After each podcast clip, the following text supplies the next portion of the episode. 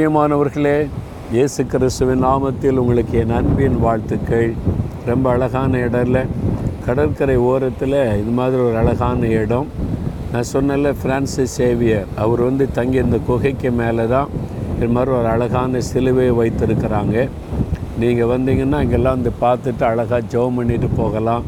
ரொம்ப அருமையான ப்ளசண்ட்டான ஒரு இடம் இங்கே. சரி, இந்த நாளில் ஒரு வார்த்தை உங்களோட கூட பேசும்படிக்கு ஆண்டவர் தந்திருக்கிறார். என்ன வார்த்தைன்னு நினைக்கிறீங்களா? நீங்கள் வேத புஸ்தகத்தில் நீதிமொழிகள் இருபத்தி ஆறாம் அதிகாரம் ரெண்டாம் வசனம், காரணம் இல்லாமல் ஈட்ட சாபம் தங்காது.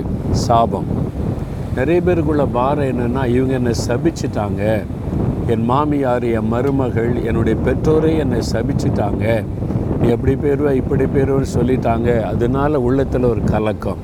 வேலை செய்கிற இடத்துல, இருக்கிற இடத்துல, பக்கத்து வீட்டுக்காரங்க, எதிர் வீட்டுக்காரங்க யாரோ ஒருத்தர் சாபம் கூறிட்டாங்க, அவ்வளோதான் நீ பயம் நிறைய பேருக்கு. ஆனால் பைபிள் வசனம் என்ன சொல்லி தெரியுமா? ஆண்டவர் சொல்கிறாரு, காரணம் இல்லாமல் ஈட்ட சாபம் தங்காது, பலிக்காது, அது உங்களை பாதிக்காது.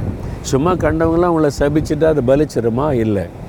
யாராவது உங்களால் பாதிக்கப்பட்டு அவங்களுடைய இருதயம் காயப்பட்டு, ஒரு விதவை, ஒரு திக்கற்றவங்க, ஒரு ஏழை, நீங்கள் அவங்கள அற்பமாக பேசி அப்படி உண்மையாக பாதிக்கப்பட்டு சபிச்சா அது பலிச்சிரும். அதனால்தான் நம்ம கவனமாக இருக்கணும், யாரையும் காயப்படுத்தக்கூடாது. முக்கியமாக விதவைகள், தகப்பனில்லாத பிள்ளைகள், ஏழைகள், அவங்களெல்லாம் வந்து அற்பமாக நினச்சி வேதனைப்படுத்திடக்கூடாது. அவங்களுடைய மனதில் வேதனைப்பட்டாலே சாபமாக மாறிடும். அதனால் நம்ம இருக்கிற இடத்துல கவனமாக இருக்கணும், யாரையும் புண்படுத்தும்படி நம்ம நடந்து கொள்ளக்கூடாது. சரியா? அதனால் நம்ம வந்து யாரையும் வேதனைப்படுத்தி அப்படி துக்கப்படுத்தி சாபம் வந்தால் பலிக்கும். மற்றபடி சும்மா நம்மளை யாரை பொறாமையினால் நம்ம மேலே சாபம் கோருனா பயப்படவே பயப்படாதுங்க. அந்த சாபெல்லாம் ஒன்றும் செய்யாது, பலிக்காது. ஒருவேளை அப்படியே நம்ம தப்பு பண்ணி ஒரு சாபம் வந்துட்டாலும், முன்னோருடைய பாவத்தினால் சாபம் வந்திருக்குது, அதனால் இந்த குடும்பத்தார் எங்களை சபிச்சிருக்கிறாங்க, அந்த சாபம் தொடர்ந்து வருதுன்னா கூட, கலாத்தியர் மூன்று பதிமூணில் பைபிளில் இருக்குது, இயேசு நமக்காக சிலுவையில் சாபமானார். அப்போ சிலுவையில் நம்முடைய பாவம் வியாதியை மட்டும் சுமக்கலை, நம்முடைய சாபத்தை சுமந்துட்டார்.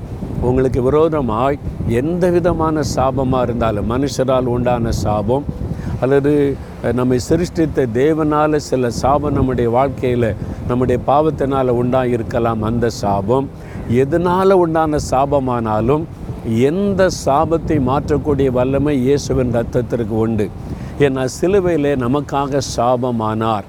தலையில் முள்முடி சூட்டப்பட்டார்ல, அந்த முறுக்கள் சாபத்தை குறிக்கும்.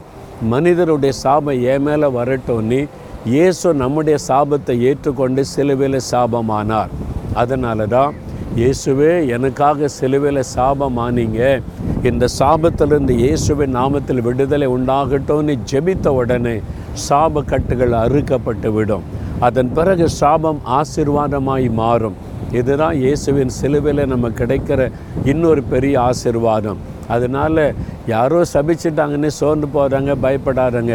காரணம் இல்லாமல் எத்தனை பேர் சபிச்சுக்கிட்டே இருந்தாலும் உங்களுக்கு அது ஆசீர்வாதமாக மாறிடும். உண்மையாக சாபத்தில் பாதிக்கப்பட்டிருந்தால் இயேசுகிட்ட வாங்க, சிலுவை பார்த்து ஜெபம் பண்ணுங்க, சாப ஆசீர்வாதமாக மாறிடும்.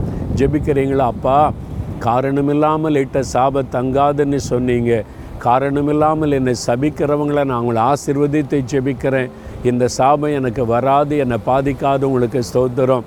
என் குடும்பத்தில், என் வாழ்க்கையில் சந்ததியாய் வருகிற சாபம் அல்லது என்னுடைய மீறுதலால் உண்டான சாபத்தை சிலுவையில் சுமந்துட்டீங்க.